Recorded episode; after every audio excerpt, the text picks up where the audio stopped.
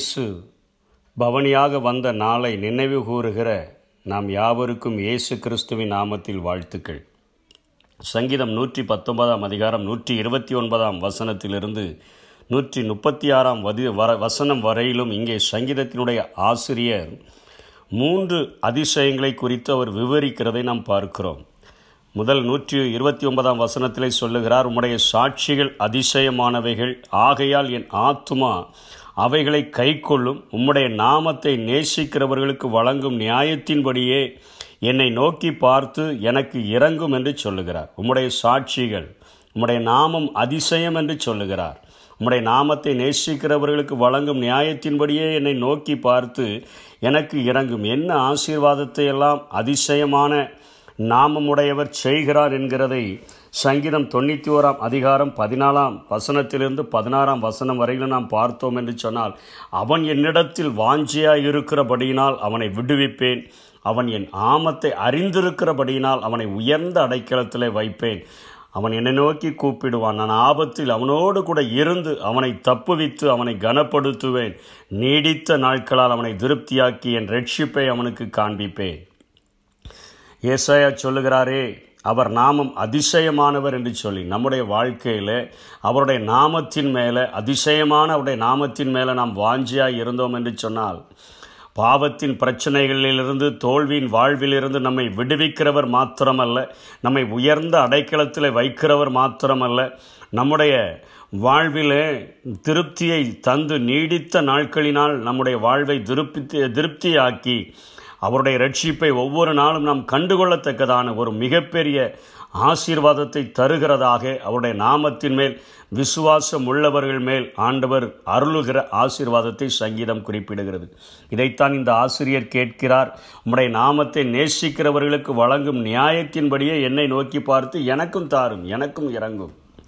சங்கீதம் நூற்றி ஆறு நாளிலே சொல்லப்படுகிறது ஆண்டவர் நன்மையை வழங்கி அவரை தம் நம்மை அவருடைய சுதந்திரமாக மாற்றிவிட்டார் என்று சொல்லி தன்னுடைய உரிமை சொத்தாக மாற்றிவிட்டார் என்று சொல்லி அப்படிப்பட்ட ஆசீர்வாதங்களை எனக்கு தந்துவிடும் என்று சொல்லி அவர் கேட்கிறதை நாம் பார்க்கிறோம். ரெண்டாவதாக அவர் சொல்லுகிற காரியம் உம்முடைய வசனத்தினுடைய பிரசித்தம் வெளிச்சம் தந்து பேதைகளை உணர்வுள்ளவனாக்கும். ஆண்டவுடைய வசனம் அதிசயம் என்று சொல்கிறார் இந்த உலகத்தில் இருக்கக்கூடிய சகல பிரஸ்தாபத்தை பார்க்கிலும் அவருடைய வார்த்தையை மகிமைப்படுத்தி வைத்திருக்கிறாரே.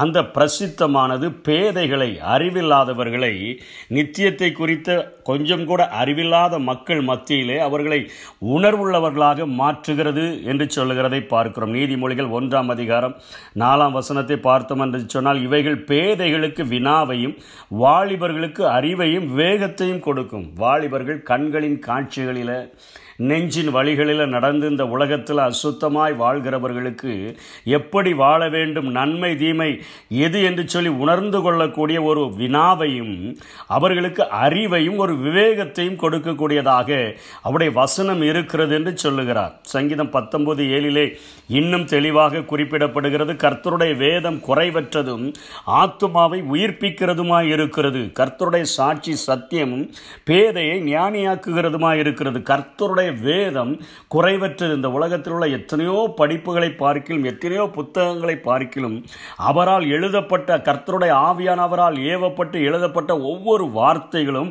ஆத்மாவை உயிர்ப்பிக்கக்கூடியதாக இருக்கிறது. இன்றைக்கு சரீரத்திற்காக எத்தனையோ முயற்சிகளை எடுக்கிற ஒரு கொசு கடித்தால் கூட அதிலிருந்து நம்மை பாதுகாத்து கொள்ளுகிறதற்கு ஒரு சின்ன காய்ச்சல் வியாதி வந்துவிட்டால் அதற்கென்று மாத்திரைகளை போட்டு நம்முடைய உடம்பை சரி செய்து கொள்வதற்கு அநேக டெஸ்ட்டுகளை எடுக்கிறதற்கு இவைகளுக்கெல்லாம் அத்தனை முயற்சிகளை எடுக்கிறோம். ஆனால் நமக்குள்ளாக உள்ளான மனிதனாக வாழ்கிற அந்த ஆத்துமாவிலே அழிவில்லாத அந்த ஆத்துமாவை குறித்த கரிசனையற்றவர்களாய் வாழுகிறோம். அதைத்தான் இங்கே சங்கீதம் என்ன செய்கிறது? அந்த வசனங்கள் அதி ஆத்துமாவை உயிர்ப்பிக்கிறதா இருக்கிறது.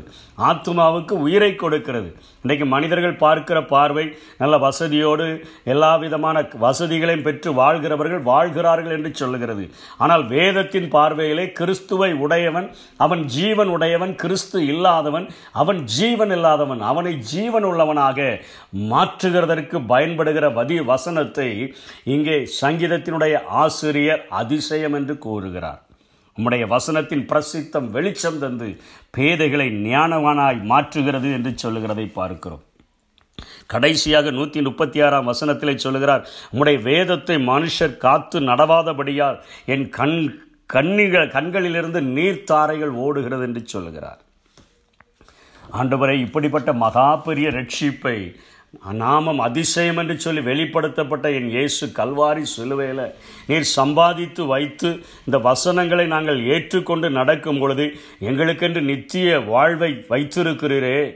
உலக வாழ்க்கைக்காக மனிதர்கள் வாழ்கிறார்களே. உடைய வேதத்தை மக்கள் காத்து நடவாதபடியினால என் கண்களிலிருந்து நீர்த்தாரைகள் ஓடுகிறது என்று சொல்லுகிறார். இதே அதிகாரத்தினுடைய ஐம்பத்தி மூணாம் வசனத்திலே சொல்லுகிறார் மனிதர்கள் வேதத்தை காத்து நடவாதபடினால் நடுக்கம் என்னை பிடித்தது. இண்டிக்னேஷன் என்னை நடுக்கமல்ல எனக்கு கோபம் வருகிறது. அந்த கோபம்தான் இன்னைக்கு நாம் நினைவு கூறுகிறோமே.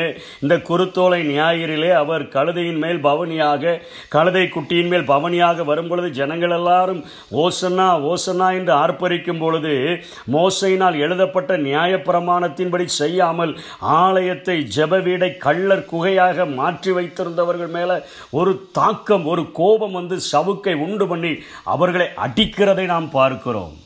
வேதத்தை மனிதர்கள் காத்து நடக்காதபடியினால என் கண்களில் கண்ணீரும் ஓடுகிறது எனக்கு கோபமும் வருகிறது என்பதை இந்த ஆசிரியர் சொல்லுகிறார். எனக்கு நடுக்கம் பிடித்தது இண்டிக்னேஷன் எனக்குள்ளாக அத்தனை ஒரு கோபம் உருவாகிறது என்று சொல்லுகிறார். எரேமியாவை கேட்டால் அவர் சொல்லுகிறார் என் தலை தண்ணீரும் என் கண்கள் கண்ணீர் ஊற்றுமானால் நலமாயிருக்கும். வழிதவறி நடக்கிற ஜனங்களுக்காக.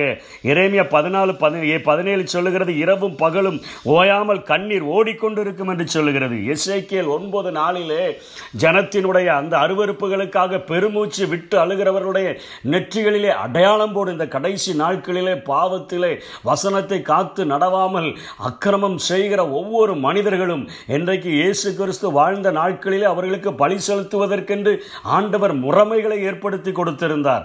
ஆனால் அவர்களோ அது வெளியே தெரிந்தால் அது அசிங்கமாக இருக்கும் என்று சொல்லி ஆலயத்திற்குள்ளாகவே விற்கிறவர்களை கொண்டு வந்து வைத்து அங்கே புறாக்களை எல்லாவற்றையும் அங்கே வைத்து பலிமிருகங்களை அங்கே வைத்து அங்கே வாங்கி யாருக்கும் தெரியாமல் அங்கே அடித்து அவர்கள் நியாயப்பிரமாணத்தை நிறைவேற்ற முற்படும் பொழுது ஆண்டவர் சொல்லுகிறார் கல்லர் குகையாக மாற்றிவிட்டீர்கள். தெருவிலேயே இழுத்து வரும்பொழுது மக்கள் பார்க்கும் பொழுது குத்துண்டவனாக அடுத்த நேரம் இந்த பாவத்தை செய்ய மாட்டான் என்று சொல்லி ஒரு நியமத்தை ஆண்டவர் வைத்திருக்கும் பொழுது யாருக்கும் தெரியாமல் உள்ளேயே ஆலயத்திற்கு உள்ளேயே வாங்கி அங்கேயே பழி செலுத்திவிட்டு அங்கேயே ஒன்றும் தெரியாமல் வந்துவிட வேண்டும் என்று பாவங்களை மறைப்பதற்கு முற்பட்டவர்களை வேதத்தை காத்து நடக்காதவர்கள் மேலே ஆண்டவருடைய கோபம் பற்றி எறிந்த நாளைத்தான் நாம் இன்றைக்கு நினைவு கூறுகிறோம். இன்றைக்கு ஜனங்களுக்காக காத்து நடக்காத ஜனங்களுக்காக பெருமூச்சு விட்டு கண்ணீர் விடுவதும் கோபப்பட்டு அவர்களுக்கு சத்தியத்தை சொல்லத்தக்கதான ஒரு வாஞ்சையை பெற்றவர்களாக வாழும்படி இந்த வேதம் நம்மை அழைக்கிறது. மூன்று விதமான அதிசயம். அவருடைய நாமம் அதிசயம். அந்த நாமத்தின் நாம் வாஞ்சிக்கும் பொழுது கிடைக்கிற ஆசீர்வாதத்தை நாம் பெற்றுக்கொள்ள முடியும். அவருடைய வசனம் நம்மை ஞானவான்களாக மாற்றுகிறது மாத்திரமல்ல நம்முடைய ஆத்மாவை உயிர்ப்பிக்கிறதுமாய் இருக்கிறது. மூன்றாவது நம்முடைய உள்ளங்களிலே ஆத்துமாக்களை குறித்த அவர்களுடைய அழிவை குறித்த பாரம் நம்மை அழுத்தும் பொழுது நமக்குள்ளாக கண்ணீரும் கோபமும் வரக்கூடியதாக இங்கே சங்கீதத்தினுடைய ஆசிரியர் நமக்கு சொல்லிக் கொடுக்கிறதை பார்க்கிறோம் இதை கடைபிடிப்போம் ஆண்டவருக்கென்று வாழுவோம். கர்த்தர் தாமே நம்மை ஆசீர்வதிப்பாராக. ஆமை அற்புதர் அற்புதர்.